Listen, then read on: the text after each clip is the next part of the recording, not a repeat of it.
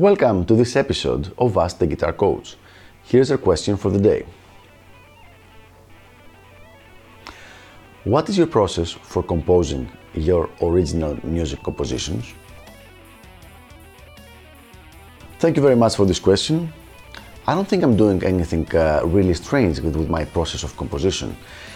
Before I go to a studio, I usually have like 50% of the composition already ready in my head and in my hands. I've been practicing it, which means I will have uh, the basic riffs, I will have any kind of interludes, I will have the basic melodies, and maybe uh, some parts of the uh, tune here and there, like some feels that I might be I might be specific about.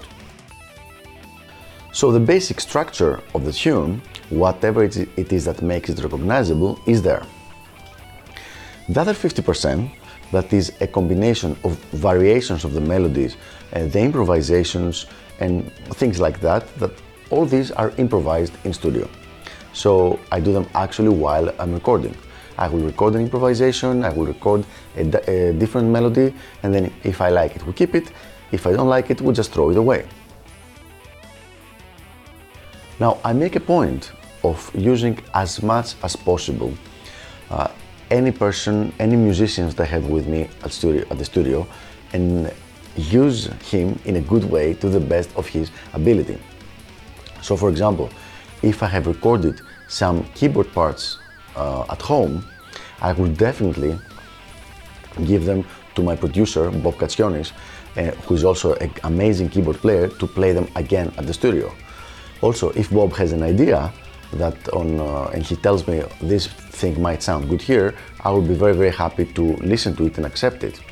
So I'm very open uh, in um, collaborating with the, my producer and with the rest of the people that I've hired to work with me when recording one of my own compositions.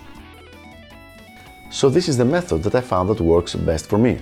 50% of the tune prepared before the studio and the final 50% recorded live in the studio while we're actually the tape is rolling.